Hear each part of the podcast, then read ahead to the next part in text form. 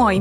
Mun nimi on Oona ja tämä on Sugar Universe podcast, jossa puhutaan meidän milleniaalien ongelmista, niiden ratkaisuista ja kaikesta inspiroivasta, kutkuttavasta ja vaikeastakin, mitä siihen väliin mahtuu.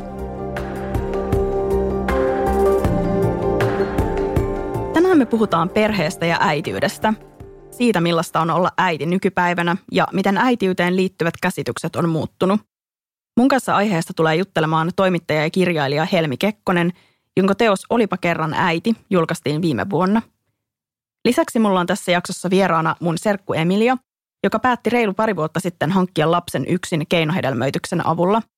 Emilia on ystävällisesti lupautunut jakamaan omia henkilökohtaisia kokemuksiaan tästä päätöksestä ja prosessista. Milleniaalit perustaa perheitä ja rakentaa oman näköistä elämäänsä sosiokulttuurisessa kontekstissa, joka eroaa tosi monin tavoin vaikkapa meidän omien vanhempien sukupolven tilanteesta. Traditionaaliset perheen ja vanhemmuuden mallit on tällä hetkellä jo aika kaukana itsestäänselvyydestä ja niiden rinnalle on noussut tosi laaja kirjo erilaisia perhemuotoja. Ylipäätään kysymys siitä, hankkiiko lapsia, on monelle meidän sukupolven nuorelle vaikea. Mistä löytää vanhemmuuden ja perheen malleja, jotka puhuttelis just meitä – Mulla itselle tuntuu jopa vähän hassulta olla täällä nyt puhumassa tästä aiheesta, kun se tuntuu tavallaan omalla kohdalla vielä niin kaukaiselta, saman kuin useampien mun samanikäisten kavereiden kohdalla. Mutta toisaalta ehkä ei sit kuitenkaan. Esimerkiksi Yle julkaisi viime vuonna jutun otsikolla Moni herää lapsitoiveeseen liian myöhään. 35 vuotta on naisen hedelmällisyyden valomerkki. Tämä tarkoittaa siis sitä, että ton iän jälkeen munasolujen määrä alkaa laskea jyrkästi – ja niihin ilmestyy myös aiempaa enemmän poikkeavuuksia. Mä oon nyt itse 27-vuotias ja voin kertoa, että tuntuu aika hirveältä lukea toi otsikko ja laskeskella, että alle 10 vuoden päästä aletaan jo vilkuttelemaan valomerkkiä mun osalta, mikäli mä haluaisin synnyttää lapsen itse omasta munasolusta. Vaikka vuosikymmen on pitkä aika, niin ajatus tällaisesta tikittävästä biologisesta kellosta tuntuu aika ahdistavalta ja sen takia mä oon myös ihan tietoisesti työntänyt lasten hankintaan liittyviä ajatuksia pois mun mielestä. Mutta ehkä tämä jakso ja näiden mun vieraiden kanssa puhuminen voi toimia nyt mullekin hyvän haasteena miettiä näitä juttuja. Mulla on täällä tänään vieraana Helmi Kekkonen, helsinkiläinen kirjailija, toimittaja, feministi ja kahden tytön äiti. Helmin teos Olipa kerran äiti ilmestyi viime vuonna ja se on tosi omakohtainen kertomus äitiydestä Helmin näkökulmasta. Tervetuloa tänne studioon. Kiitos. Tosi kiva saada sut tänne. Sä oot puhunut Helmi siitä, että äitiydestä keskustellaan mediassa edelleen tosi paljon erilaisten ääripäiden kautta. Eli joko nostetaan esille sellaisia tosi glorifioituja esimerkkejä äitiydestä tai sitten sellaisia aika ultimaattisia kriisitapauksia – Sä kaipasit kuitenkin itse kertomusta sellaisesta lainausmerkeissä ihan tavallisesta arkisesta äitiydestä. Kerro tästä vähän lisää. Joo, siis mulla oli, mä tuossa just mietin, kun sä sanoit, että sä oot nyt 27 ja lapsiasiat ja perheasiat tuntuu tosi kaukaisilta. Niin mä olin itse 29 silloin, kun mä tulin äidiksi. Ja mä olin silloin, kun mä tulin raskaaksi, niin se ei ollut mun suunnitelmissa. Se ei ollut niin kuin ei ollut tarkoitus tulla raskaaksi. Ja tota, se oli silloin aikamoinen, se alku oli tosi shokki, koska mä en ollut sitä suunnitellut enkä oikeastaan koskaan kauheasti edes toivonut. Ja se jotenkin se tunne, myrsky ja myllerys, minkä se tavallaan se odottamaton tilanne sai aikaan oli tosi suuri. Ja mä silloin jo huomasin sen, että mun oli tosi vaikea, että kun mulle varsinkin kun mä ollut kirjailija aika pitkään, olin jo silloin, niin mä kaipasin tosi paljon semmoista kirjaa, minkä, tai jotenkin tarinoita siitä, mihin mä olisin voinut samaistua. Että joku olisi kertonut, että hei mä oon ollut tässä samassa tilanteessa ja mä tiedän miltä susta tuntuu.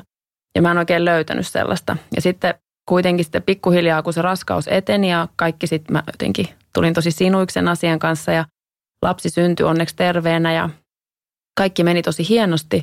Niin silti mä koko ajan tunsin tosi voimakkaasti sitä, ne tunteet, mitä se äitiys ja se lapsi musta herätti – oli niin voimakkaita ja silti se kaikki oli kuitenkin kauhean arkista koko ajan ja semmoista tavallaan ihan tavallista. Että elämästä tuli yhtäkkiä semmoinen, että asiat toistu kauhean samanlaisina ja päivät toistu tosi samanlaisina ja se oli tavallaan tosi puuduttavaa ja sitten samaan aikaan se oli ihan mielettömän ihmeellistä, koska se uusi ihminen kasvoi siinä ja kehittyi ja sitten koko ajan just ne omat tunteet oli niin valtavia. Ja sitten mä jatkuvasti mä niin etin sellaista kirjallisuutta, mikä olisi jotenkin puhutellut mua. Ja sitten mä en vaan löytänyt. Ja sitten ehkä musta tuntui jo silloin musta alkoi niin kuin muhia, se oli siis vuonna 2012, niin musta niin kuin alkoi kypsyä semmoinen ajatus, että mä olin kyllä kirjoittanut äitiydestä ja vanhemmuudesta.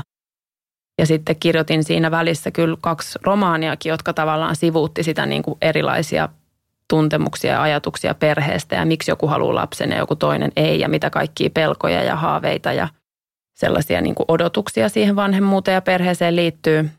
Mutta vasta sitten, kun me ruvettiin suunnittelemaan toista lasta ja mä sain sitten, kun mä tulin sitten aika nopeasti onneksi raskaaksi, vaikka olin itsekin silloin sitten jo 34-35, niin mä sain sitten keskenmenon ja sitten se oli taas semmoinen ihan uusi niin kuin myllerrys jotenkin sen kaiken, niin kuin, että taas tuli joku uusi tilanne sen niin kuin vanhemmuuden ja äitiyden edessä, mihin mä en ollut osannut yhtään varautua. Ja mä en löytänyt siitäkään mitään sellaista niin kuin, jotenkin, kun mä silloin olin aika jonkin aikaa tosi lohduton ja surullinen sen keskenmenon keskellä, niin sitten mä ajattelin, että mun on pakko kirjoittaa tästä itse, että mä jotenkin se jano ja se tarve sille sen niiden kaikkien tapahtumien ja tunteiden niin kuin sanottamiselle oli niin suuri. Että sitten mä ajattelin, että nyt mä kirjoitan tästä kaikesta ja sitten mä rupesin kirjoittaa ensin ihan itselleni, mutta sitten ennen kaikkea – tai ei ennen kaikkea, vaan sitten pikkuhiljaa mä huomasin, että itse asiassa tässä on tulossa niin kuin kirja. Että en mä enää kirjoita vaan itselleni, vaan mä kirjoitan jollekin. Ja oikeastaan kaikki nämä. Että se oli ehkä se semmoinen, että se oli niin kuin vuosien ajan kasvanut sellainen tunne siitä, että se äitiys ja se perhe pitää sisällään niin paljon ja niin, niin kuin monimuotoisia ja moniulotteisia juttuja siitä niin kuin tosi tosi ihanasta ja mielettömästä niin kuin eläimellisestä rakkaudesta sellaiseen niin kuin aivan uuvuttavan tylsään ja puuduttavaan arkeen. Ja sitten kun ne kaikki kulkee tosi rinnakkain, että saman päivän aikana sä tunnet nämä kaikki tunteet, niin mikään muu ei jotenkin mussa ole ikinä herättänyt sellaista. Ja sitten ehkä johtuen just siitä, että mä oon kirjailija ja mä niin kuin jotenkin mun tapa olla ja elää on kertoa siitä kaikesta, mitä mun ympärillä on. Niin sitten kun mun omalle kohdalle osui jotain noin valtavaa, niin ei mulla ollut oikein muuta vaihtoehtoa kuin sitten kirjoittaa siitä. Oli kiva, kun sä kerroit noin avoimesti siitä, että silloin kun sä olit 29, niin se sun ensimmäinen raskaus ei ollut niin kuin suunniteltu. Mua olisi kiinnostunut tosi paljon kysyä tuosta vielä tarkemmin, että tuliko sulla sitten jotain sellaista hetkeä, jotain tajuamisen hetkeä siinä prosessin aikana, että okei, okay, että ehkä mä oonkin nyt valmis äidiksi, että vaikka se raskaus ei ollut suunniteltu, niin ehkä mä voin nyt kuitenkin edetä tämän asian kanssa. Millainen se mietintäprosessi sulla oli siinä vaiheessa? No se oli ehkä se, että mä olin kuitenkin siis, olin tosi onnellisessa ja hyvässä parisuhteessa. Ja sitten se oli ehkä semmoinen, se mikä mul, tai mikä vahviten näin jälkikäteen ajateltuna varsinkin niin kuin oli sen, että mulla ei ollut oikeastaan mitään syytä – toivoa sitä lasta, koska mä en niin kuin halunnut mitään muutosta mun elämään. Että mulla oli se, että meillä oli ollut aika vaikea semmoinen aviokriisi muutamaa vuotta aikaisemmin ja me oltiin selvitty siitä. Ja sitten mulla oli jotenkin mun kirjailijaura oli niin kuin saanut hyvän startin ja pohjan. Ja mä ajattelin, että mun elämä on niin täyttä ja hyvää, että mä en kaipaa tähän mitään muutosta. Jotkut niin mun ystävät, hyvät ystävät oli saanut ensimmäiset lapset silloin, kun mä katsoin sitä niiden elämää. Mä olin jotenkin se, että ei vitsi, että mä en kyllä jaksa tuota niin kuin vaippoja ja kurahousuja. Just tavallaan sitä, mitä musta tuntuu, että tosi moni ajattelee, että se ulkoopäin, niin se tosi helposti se pienten lasten jotenkin siivittämä arki ei vaikuta ihan hirveän houkuttelevalta. Ja sitten samaan aikaan sit mun lähellä oli kuitenkin sellaisia ihmisiä, kellä oli myös jo vähän isompia lapsia – ja ne sanoi, että, että, että vitsi, että, että kun sä et vaan ymmärrä, että jotenkin, että sä et vaan, että, että sit sen tajuu, kun se osuu niin kuin omalle kohdalle. Ja sitten näitä mä sitten ehkä jotenkin pallottelin, mutta sitten kuitenkin kun se raskaus tuli, ja mä muistan kun mä tein sen testin, niin se oli sellainen, samaan aikaan mä rupesin niin kuin itkemään, ja mua niin kuin jännitti ihan hirveästi, ja mulla tuli semmoinen niin kuin ihan kauhu, siis semmoinen niin kuin, vähän niin kuin pakokauhun omainen tunne. Ja sitten jostain syystä mä niin kuin ehkä sekin oli vähän hassua, että sitten mä tein myös itselleni että mä en niin kuin, mä oon niin kuin ehdottomasti sitä mieltä, että abortti on jokaisen naisen oikeus. Että se on mun mielestä, niin kuin, siinä on kyse naisen oikeudesta päättää omasta kehostaan. Mutta silti mulla oli sellainen olo, että mä en niin kuin siinä tilanteessa, että kun mulla oli elämä, kaikki oli tosi hyvin ja mä olin niin kuin tosi rakastetussa elämäntilanteessa ja mulla oli tosi luottavainen olo mun omasta elämästä. En mä olisi osannut sitten tehdä niin kuin mitään toistakaan päätöstä. Ja se oli ehkä myös vähän semmoinen hankala, kun mä mietin, että se saattoi olla yksi asia, minkä takia se alku oli mulle, niin kuin se raskauden alku oli tosi vaikea. Mä en oikein osannut kertoa siitä kellekään enkä puhua mitään, koska mä jotenkin niin kuin lukitsin itseltäni kaikki vaihtoehdotkin pois, mikä oli tosi hullua, koska se ei ole semmoinen, mä en niin kuin usko siihen, että ei olisi siinä tilanteessa niitä vaihtoehtoja. Mutta sitten se jotenkin pikkuhiljaa, se oli ehkä, mulla kävi semmoinen myös tosi onnekas sattuma, että mä olin ollut, sit, mä olin ollut kuukauden tiennyt tästä raskaudesta, niin mä lähdin kuukaudeksi yksin Skotlantiin semmoiseen residenssiin kirjoittaa. Ja se oli niin kuin ehkä parasta, mitä mulle tapahtui, koska sitten mä pääsin semmoiseen niin yksin semmoiseen tilaan. Mun ei tarvinnut miettiä, että mitä kukaan muu ajattelee siitä mun raskaudesta tai mitä joku muu on mieltä siitä, että mitä mun pitäisi tehdä tai kukaan ei niin kuin kysellyt mun vointia, kukaan ei edes tiennyt siellä, että mä oon raskaana. Niin se oli semmoinen, että sitten mulle jotenkin, kun mä sain ihan yksin rauhassa miettiä sitä tilannetta, niin muhun kuin lankesi yhtäkkiä sitten semmoinen rauha sen kuukauden aikana. Ja tuli semmoinen olo, että kaikki niin kuin järjestyy. Ja sitten ehkä semmoinen myös vähän, että ehkä tämä oli niin kuin tarkoitettu. Koska sitten voisi myös olla niin, että jos mun olisi pitänyt itse tehdä se valinta, niin mä en tiedä, olisiko mä ikinä tehnyt sitä. Että jotenkin mä ymmärrän tosi hyvin sen niin kuin kolmekymppisten naisten sen, että vitsi, että miten mä uskallan tehdä sen valinnan. Että miten mä voisin olla varma. Mä en usko, että kukaan on niin kuin ikinä varma, täysin varma tai täysin valmis. Et eikä pidäkään olla. Että se niin kuin, että mä luulen, että jopa silloin, kun joku haluaa lasta tosi paljon, niin silti sen mielessä käy väliin semmoinen, että hetkinen, että onko mä sitten kuitenkaan valmis siihen. Mutta niin se on mun mielestä tavallaan kaikkien asioiden kanssa, että eihän niin parisuhteeseen tai uuteen työhön tai mihinkään voi lähteä sillä, että nyt tämä tilanne on niin täysin mun hallinnassa ja mä tiedän, miten tämä tulee menemään ja mä selviän, tuli mitä tuli. Että ainahan siellä on niin semmoinen pieni, että mitähän tästä tulee. Mutta se on mun mielestä niin elämää. Ja sitten samaan aikaan on semmoinen olo, että mä oon tosi onnellinen, että samaan aikaan kun mä oon onnellinen siitä, mun ei tarvinnut tehdä sitä valintaa, niin mä oon tosi onnellinen, että mä sitten kuitenkin tein sen valinnan, että mä sitten niinku pidin sen lapsen ja että en ole kyllä sekuntiakaan katunut. Sä kuvailit tuossa, että etukäteen asia, mikä sua jännitti tai tuntui sellaiselta vieraalta, oli just ajatus kaikista – niistä kurahousuista ja vaipoista ja kaikesta siitä jotenkin arjen hankaluudesta. Ja mä pystyn samaistumaan tohon fiilikseen tosi hyvin.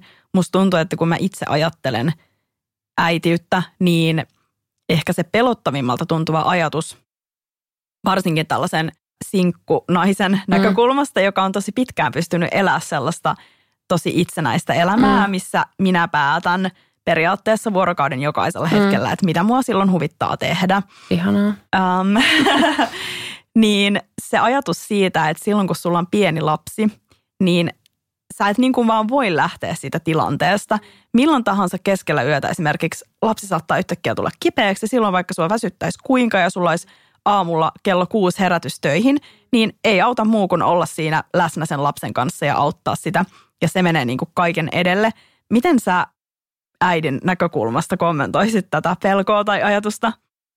Siis musta se on täysin validi pelko ja täysin siis mä tunnistan sen tosi hyvin ja se, että ja kyllähän se on, että se on välillä tosi raskasta. Siis eihän siitä pääse mihinkään. Että se varsinkin niin kuin, että ne lapsen kaksi ensimmäistä vuotta, niin se on, että on toki lapsia, ketkä esimerkiksi nukkuu tosi hyvin. Sitten on lapsia, ketkä nukkuu tosi huonosti. Ja sitten sen kanssa on vaan niin kuin kestettävä. Mutta siinä on joku sellainen Musta tuntuu, että varsinkin siihen niin kuin ihan alkuun, sehän on ihan naiselle semmoinen niin kuin hormoniaalinenkin juttu, että käsittämättömän hyvin jaksaa sen, että vaikka herää neljä kertaa yössä imettämään vauvaa, niin on silti aivan reipas ja pirteä. Siis toi tuntuu mun mielestä niin kuin aivan hullulta. Se on hullua, mutta siinä on myös se, että sit tavallaan sekin on musta ihan tosi kiinnostavaa siis semmoisesta niin biologian näkökulmasta, että jo se niin kuin tavallaan raskausaika, se muuttaa sitä – olemista ja elämistä ja sitä niin kuin päivän rytmiä tosi paljon. Että mäkin esimerkiksi ihan jo viimeisen raskauskuukauden nukuin tosi huonosti. Että ihan kuin olisi tavallaan, että keho alkaa niin kuin totuttaa siihen, että tämmöistä nyt vähän tulee olemaan ja Että sitten se ei ole myöskään sellainen shokki, että kun se raskausaikakin on aika pitkä ja silloin siinä tapahtuu niin paljon muutoksia sekä henkisiä että fyysisiä, niin se, että, että se ei ole sillä, että sit kun se vauva syntyy, niin sä putoaisit siitä sun täysin siitä sun edellisestä elämästä suoraan siihen tilanteeseen, missä sulla on se vauva, vaan sun oikeasti sun kroppa ja sun pää on alkanut niin kuin laskeutua siihen tilanteeseen. Ja siis, mutta vaikka se on, se on tosi hassu. Tämä on just tämä sama tilanne, kun mä sanon, tai mun niin kuin ystävät sanoi silloin, että kyllä sä sitten niin huomaat sen, että se lapsi itsessään tuo niin paljon siis iloa ja energiaa ja valoa ja siitä rakkautta, että se ei vaan haittaa. Että sitten sen vaan niin kestää. Ja välillä tulee päiviä, kun tuntuu, että ei kestä. Ja sitten kun mä mietin, että mullakin on tosi ihana tilanne siinä, että meitä on ollut koko ajan kaksi aikuista. Silloin kun oli yksi lapsi ja nyt kun on ollut kaksi lasta, että on koko ajan niin toinen – käsipari siinä. Ja on se, kelle voi niin itkeä ja raivota, kelle voi sanoa, että ota sä tää lapsi nyt, että nyt mä en niin jaksa. Mutta sitten mulla on myös yksinhuoltaja vanhempia lähipiirissä, jotka nekin sitten selviää ja jaksaa. Et se, siinä on siinä jotain tosi lohdullista, että ehdottomasti suurin osa selviää tosi hyvin ja jaksaa tosi hyvin. Et totta kai sitten on niinku poikkeuksia, mutta tota, sekin on sellainen asia, mistä mä toivon, että tai siihen on niin kuin tullut jo muutos, toivottavasti tulee koko ajan enemmän muutos, että sen sanomisessa ääneen, että nyt mä en jaksa, niin siinä ei ole mitään noloa ja siinä ei ole mitään heikkoa, vaan se on ihan tosi inhimillistä. Että pienten lasten kanssa ei aina jaksa ja sitten toivottavasti joku kuulee sen. Ja mä ainakin luotan siihen, että meidän yhteiskunnassa se tilanne on sellainen, että jos, jos se hetki tulee, kun ei oikeasti jaksa, niin joku kyllä ottaa kopin ja auttaa. Että tota, neuvolatkin ovat siinä mun mielestä tosi ihania, että tosi huolellisesti niin kysyy. Ja nyt edelleenkin, vaikka just meitäkin on ollut kaksi aikuista ja on jo toinen lapsi, niin mä muistan, että sen ekan neuvolla vuoden aikana, tai kun lapsi oli niin kuin sen ensimmäisen vuoden aikana, niin aina ne kysyy, että miten sä jaksat, onko sulla jotain, mistä sä et selviä tai ja se on tosi lohduttavaa. Ja se on silloinkin, vaikka on, ollut, on semmoisessa tilanteessa, missä se on se parisuhdekin on hyvä siinä, niin se, että mäkin muutaman kerran on purskahtanut itkuun neuvolassa vaan siksi, että se on tosi helpottavaa, kun joku kysyy, että hei, mitä sä jaksat? Koska se on niin valtava se kaikki, mitä se lapsi tuo tullessaan.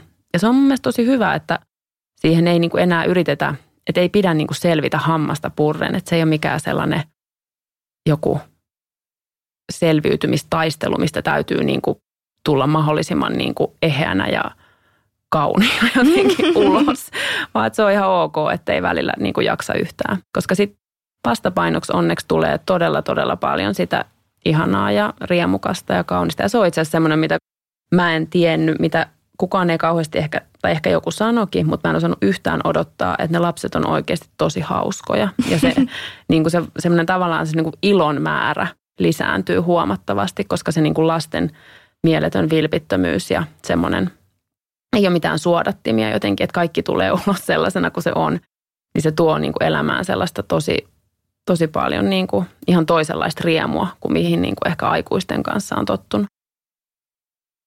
Varmaan yksi syy siihen, miksi ajatus äitiydestä tuntuu myös niin pelottavalta monelle, on se, että meidän yhteiskunnassa vallitsee edelleen aika vahvana tällainen huono äiti-myytti, mistä säkin oot puhunut paljon. Haluaisitko kertoa tästä vähän lisää?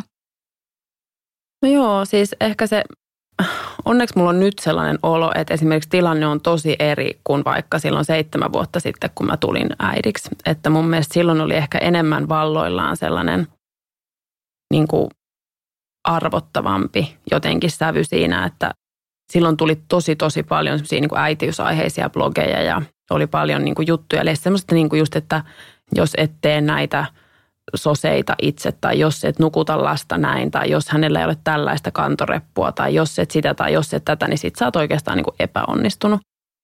Ja semmoinen puhe on niin kuin tosi tosi masentavaa ja täysin niin kuin epähedelmällistä, että se, se ei vie niin kuin mihinkään.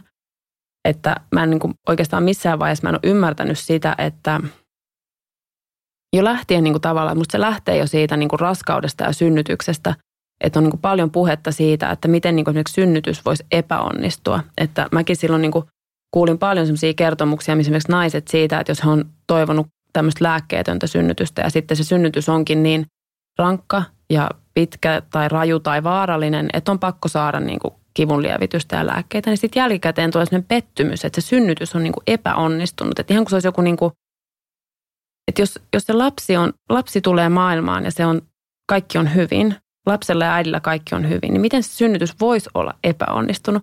Ja tämä on niin kuin mun mielestä sellaista, mikä just tosi voimakkaasti liittyy siihen niin kuin äitiyteen, koska se liittyy niin voimakkaasti naiseuteen. Että se on sellainen asia, mitä on tosi helppo arvostella ja kritisoida. Että mun mielestä edelleen naiset ja sitä myötä äidit on paljon niin kuin rankemman kritiikin kohteena kuin isät. Että se on musta ihanaa, että isät edelleen tai nykyään tekee tosi paljon enemmän asioita lasten kanssa. Mutta se, että kyllä musta tuntuu silti, että – välillä isät pääsee aika paljon helpommalla, että kaikki mitä isät tekee lasten kanssa on niin kuin yes, että mahtavaa, kun sitten taas äideille se on vähän niin kuin perus. Että jotenkin se, että jos isä jää lapsen kanssa vaikka kotiin, niin se on niin kuin semmoinen ihan mieletön, positiivinen, hieno suoritus. Mutta sitten jos äiti jää lapsen kanssa kotiin, niin totta kai. Hei, meillä alkaa pikkuhiljaa aika loppumaan, mutta muutama minuutti on vielä aikaa. Mä olisin halunnut kysyä sulta vielä lyhyesti, Mitkä on sellaisia äitiyteen tai vanhemmuuteen liittyviä juttuja, mitä sä toivoisit, että nyt pian tai tulevaisuudessa vielä nousisi enemmän keskusteluun? No ehkä siis kaiken kaikkiaan mä toivon, että vaikka toi munkin esimerkiksi kirja käsittelee myös tosi paljon niitä niin kuin kipeitä ja vaikeita asioita, mitä siihen liittyy, niin se käsittelee tosi paljon sitä kauneutta ja iloa ja rakkautta, mitä se lapsi tuo. Niin kyllä mä niin kuin kaipaisin ehkä sitä semmoista sen hyvän voimakkaammin esille tuomista, koska sitä on tosi paljon. Ja myös, että ei pelättäisi sitä, että nyt jos mä kerron tästä mun niin kuin onnesta ja ilosta tämän vanhemmuuden äärellä, niin mä jotenkin niin kuin hierosin sitä mun onnea jonkun kasvoihin, kellaista välttämättä ei ole. Että se mun onni ei ole keneltäkään toiselta pois. Ja sitten toinen on ehkä se, että puhuttaisiin myös enemmän siitä niin kuin vanhemmuudesta sen pikkulapsiajan jälkeen, koska musta tuntuu, että nyt tosi voimakkaasti se vanhemmuuskeskustelu on kiinni siinä niin kuin raskaudessa, synnytyksessä ja lapsen kahdessa ekassa vuodessa. Ja sitten se tavallaan niin kuin loppuu, mikä on ihan hullua, koska sitten se niin kuin tavallaan se vanhemmuus oikeasti alkaa, koska kun se lapsi kasvaa, niin se on ihan mieletöntä huomata nyt jo esimerkiksi sen mun seitsemänvuotiaan kanssa. Että se on ihan kuin mä olisin jonkun mun ystävän kanssa. Me keskustellaan, me käydään leffassa, me käydään niin kuin syömässä – ja mietitään, että mitä, niin kuin, mitä me voitaisiin tehdä, minne me voitaisiin niin kuin vaikka reissata junalla ja se on niin kuin ihanaa. Ja se on jotenkin, että se maailma sen lapsen myötä avartuu niin paljon niin kuin ulospäin. Ja yhtäkkiä se lapsi tuo niin kuin mulle asioita, mistä mä en ole koskaan kuullutkaan, koska sen maailma on siellä niin kuin musta jo riippumattomissa. Niin se on semmoinen aihe, mistä musta puhutaan tosi vähän ja siitä kannattaisi puhua, että varsinkin jos ollaan huolissaan siitä, että niin kuin ihmiset ei välttämättä halua lapsia, niin se, että ehkä että se on aika suppeata kuitenkin sitten edelleen se keskustelu, että siellä on niin kuin tosi iso maailma, mikä odottaa sellaista niin kuin tutkimista. Joo, hei tosi hyviä pointteja. Kiitos Helmi paljon, kun tulit keskustelemaan mun kanssa tänään ja kiitos, kun kerroit niin avoimesti sun omakohtaisista kokemuksista. Oli tosi kiva jutella. Kiitos samoin. Tällä viikolla mä vinkkaan teille ensinnäkin sporttikummiudesta. Aikuisen tukea ja läsnäoloa voi tarjota myös muille kuin omille lapsille. Pelastakaa lapset ryn kautta voi ryhtyä esimerkiksi sporttikummiksi lapselle, jonka vanhempi kaipaa tukea lapsen liikuttamiseen tai vapaa-ajalle. Tästä löydät lisää tietoa osoitteessa pelastakaalapset.fi. Podcast-suositus, tietenkin Hey Baby Podcast, josta kuulee jaksoja kaikenlaiseen vauva-elämään liittyvään. Sitten kirjasuositus. Ariel Levin The Rules Don't Apply. Mun työkaveri luki tämän, kun hän oli juuri saanut tietää olemansa raskaana ja alleviivasi sieltä ajatuksia, joihin samaistui lähes joka sivulla. Tämän toimittaja Ariel Levin matka äitiyteen ja aikuisuuteen. Tämä kirja antaa myös paljon, vaikka ei olisikaan raskaana. Tämän toimittaja Ariel Levin matka äitiyteen on rehellinen, älykäs, hauska ja samalla sydäntä särkevä.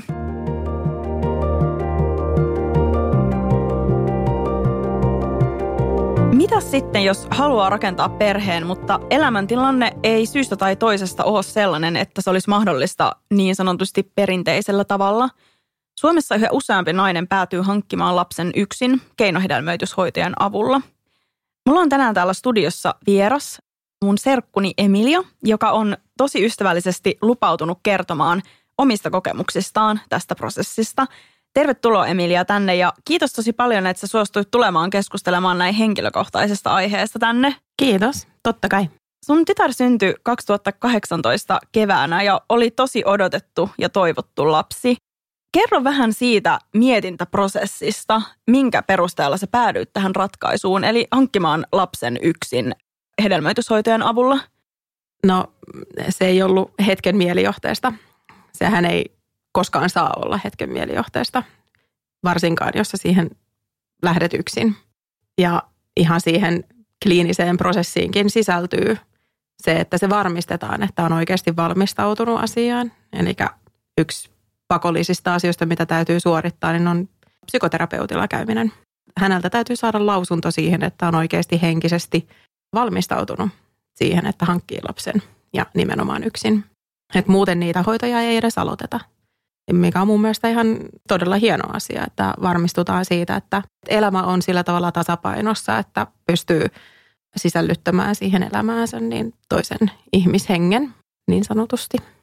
Mutta se ajatusprosessi, mikä mulla silloin oli, oli, että muutama vuotta aikaisemmin niin mun silloisen avomiehen kanssa, niin meillä oli ajatuksena silloin, että me enemmän tai myöhemmin halutaan hankkia lapsia yhdessä. Joo. Ja silloin mun avomiehellä oli ollut reilu kymmenen vuotta aikaisemmin ja hänellä oltiin todettu syöpä, joka hoidettiin kuntoon, mutta sen seurauksena niin hänestä tuli steriili.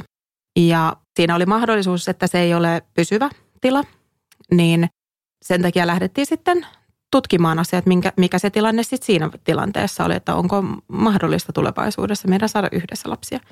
Ja silloin oikeastaan niin kuin aukesi se portti sille mahdollisuudelle, että jouduttaisiin ehkä turvautumaan, siis keino hedelmöitykseen, jolloin se ei meillä olisi tapahtunut niin kuin luonnollisella tavalla. Silloin tota, sitä rupesi pitää sitä yhtenä vaihtoehtona ylipäänsä. Kuitenkin meidän suhde päättyi ja sen jälkeen mä en enää kohdannut semmoista henkilöä, jonka kanssa olisi voinut kuvitella, että tulevaisuus olisi sillä tavalla turvattu, että uskaltaisi hankkia. Mä olin aina tiennyt, että mä haluan perheen, oman perheen. Niin koska se oli jo avattu se portti siihen keinohedelmöitykseen, siihen ajatusprosessiin tai siihen ajatukseen, että se tapahtuukin keinotekoisesti, niin se ei ollut enää niin vaikea päätös sitten lähteä tekemään se ihan yksin.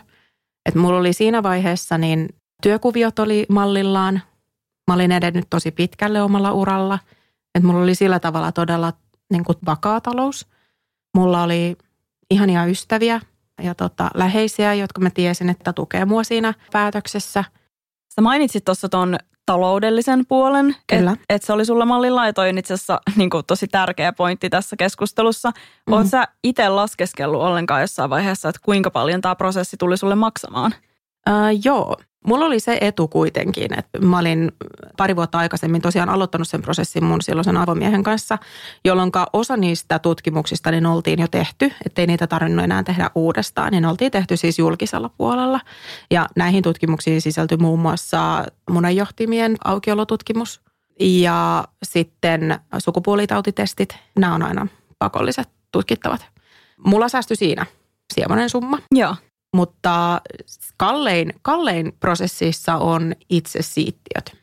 Varsinkin sillä metodilla, mihinkä mä päädyin.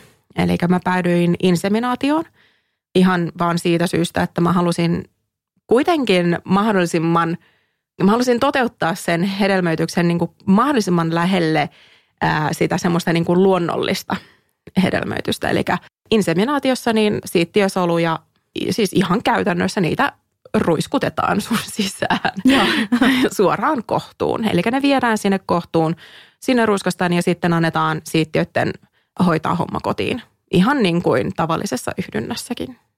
Sen ensimmäisen hedelmöityksen jälkeen niin mulle lääkärikin sitten sanoi, että hei, että, että se oli vasta ensimmäinen, että se ei onnistunut, mutta se todennäköisesti oli vaan, vaan tota, siihen löytyy monia selityksiä. Siihen löytyy se, että okei, ajoitus ei ollut kohdillaan. Ovulaatiotahan siis seurataan hyvin tarkkaan, että inseminaatio suoritetaan silloin, kun sä ovuloit. Tai silloin, kun sun piikki on niin kuin korkeimmillaan sille, että sä tulet ovuloimaan. Ja sen pitää olla kohdillaan, sitten pitää, tota, niin, niin sun kropan täytyy olla valmis vastaanottamaan siittiöitä. Eli sun kroppa saattaa niitä niin kuin hylkiä alkuun. Eli sun kroppa omalla tavallaan niin kuin valmistautuu siihen mahdollisuuteen tulla raskaaksi, mikä on mun mielestä tosi mielenkiintoinen asia. Mutta heti toka onnistui. Eli heti seuraavassa kierrossa niin mä menin uudestaan optimistisella asennoitumisella, että kyllä tämä niin kuin enemmän tai myöhemmin nappaa. Tosin se toka kerta onnistukin, mutta se meni viikossa kesken. Ja mä kieltämättä lannistuin siinä vaiheessa hiukan. Mä juttelin silloin meidän yhteisen toisen serkun kanssa tästä kokemuksesta ihan muutama päivää myöhemmin ja, ja tota, hänen kannustamana sitten hän sanoi, että hei, että, että sä oot käynyt vasta kaksi kertaa ja, ja jo tokalla kerralla kävi näin hienosti, että, että nyt et luovuta, että me nyt edes kerran vielä. Ja niin mä sitten päätin, että okei, mä menen vielä kerran ja sitten katsotaan. Ja niin siinä sitten kävi, että se onnistui ja siitä sitten syntyi terve pieni tyttövauva. Voin vaan kuvitella, niin kuin, että miten monenlaisia erilaisia fiiliksiä tuossa tuon prosessin aikana ehtii käymään läpi. Ja sullakin niin kuin, silleen vaikka sulla toi ehkä tapahtui silleen, jos katsoo niin kuin keskiarvoa mm. tietyllä tavalla niin kuin mm. helposti, tai en halua sanoa helposti silleen, niin kuin, että vähättelisin sitä, mutta, mutta silleen, niin kuin, että monella se vaatii aika monta niin kuin lisää yritystä ehkä Kyllä. ennen kuin se onnistuu. Ja, ja siltikin niin kuin tavallaan tuohon sunkin prosessiin mahtuu kuitenkin niin monia tällaisia erilaisia hetkiä. Mm. Mutta siihen ehkä liittyy nimenomaan se, että mä halusin, mä olin jotenkin ajatellut näin, että okei, että jos sen on tarkoitus tapahtua näin, niin sitten se tapahtuu näin tota, suhteellisen helpolla. Et mä olin jo valmiiksi päättänyt sen, että mä en aio pistää omaisuuksia tähän prosessiin, että mä en aio tehdä kaikkeni tämän asian eteen. Että mä annan sille mahdollisuuden, mä annan sille reilun mahdollisuuden. Mutta jos ei se onnistu, niin sitten mä unohdan sen vaihtoehdon ja sitten katsotaan, että, että josko vaikka joku kaunis päivä löytyisikin se mies, joka vielä haluaisi hankkia tällä iällä niin lapsen. Millainen kokemus sulla on jäänyt terveydenhuollon puolelta tämän prosessin aikana, jos miettii esimerkiksi neuvolakäyntejä ennen ja jälkeen sun lapsen syntymän? Oot sä kokenut mitään, että suhun suhtauduttaisiin jotenkin eri tavalla näissä kohtaamisissa sen takia, että sä oot hankkimassa lasta yksin? No sitä olisi ehkä osannut ajatella, että siihen reagoitaisiin, että ai jaa, vähän niin kuin säälivästi, mutta mä en ikinä ole kokenut mitään sellaista kenenkään suunnalta. Neuvolassa saatettiin sanoa näin, että, että niin, että, että mitenkäs sitten isä suhtautuu asioihin ja, ja mitä niin isä reagoi näihin asioihin. Ja täytyy vaan niin sanoa, että no, että, että, että tilanne on tämä, että ei ole isää. Ja aa, okei. Okay. Ei se ole onneksi sen kummosempaa. Mä en ainakaan kokenut, että, että mua oltaisiin kohdeltu jotenkin eri tavalla, niin kuin, ei niin kuin paremmin tai huonomminkaan, että, että ihan niin kuin ketä tahansa muuta onneksi. Millaisia pelkoja sulla oli etukäteen ennen sun lapsen syntymää? Maailmassahan on tietenkin paljon ihmisiä, jotka syystä tai toisesta kasvattaa lapsen yksinhuoltajana, mm. mutta ehkä monesti se voi olla sellainen tilanne, joka – ehkä tulee yllättäen eteen. Esimerkiksi vaikka siinä, kun se lapsi on jo syntynyt, sulle oli koko ajan etukäteen selvää, että sä tuut mm. ainakin niin kuin tämän sun tietämän tulevaisuuden ajan olemaan yksinhuoltajana. Kyllä. Oikeastaan se olikin se ratkaiseva asia koko hommassa. Että se, että sä olit tehnyt itsenäisen päätöksen siitä, että sä, sä ryhdyt yksin vanhemmaksi, niin siinä on oikeastaan kyse pelkästään asennoitumisesta siihen asiaan – päästään irti semmoisesta traditionaalisesta ajatuksesta, että mikä on perhe. Et me ollaan tosi onnellisia mun tyttären kanssa ja eletään ihan samanlaista arkea kuin isällisetkin perheet. Et ainut, että meidän täytyy löytää erilaisia keinoja selviytyä semmoista niin arjen pienistä pulmatilanteista, kuin esimerkiksi, että jos illalla, kun oot laittamassa lasta nukkumaan ja, ja käyt vaihtaa vaipan ja, ja sitten tajut, että voi ei, että, että se, oli, se olikin pakkauksen vikapaippa. Hei, kiitos tosi paljon Emilia, kun tulit tänne ja kerroit noin avoimesti sun omista kokemuksista. Oli tosi kiva kuunnella sun ajatuksia. No kiva. Kiitos. Tässä oli meidän tämän kerran jakso. Kiva, kun kuuntelit. Kuullaan taas seuraavassa jaksossa. Lisää juttuja löydät meidän Sugar Universe-blogista ja löydät meidät myös Instagramista at Sugar Helsinki.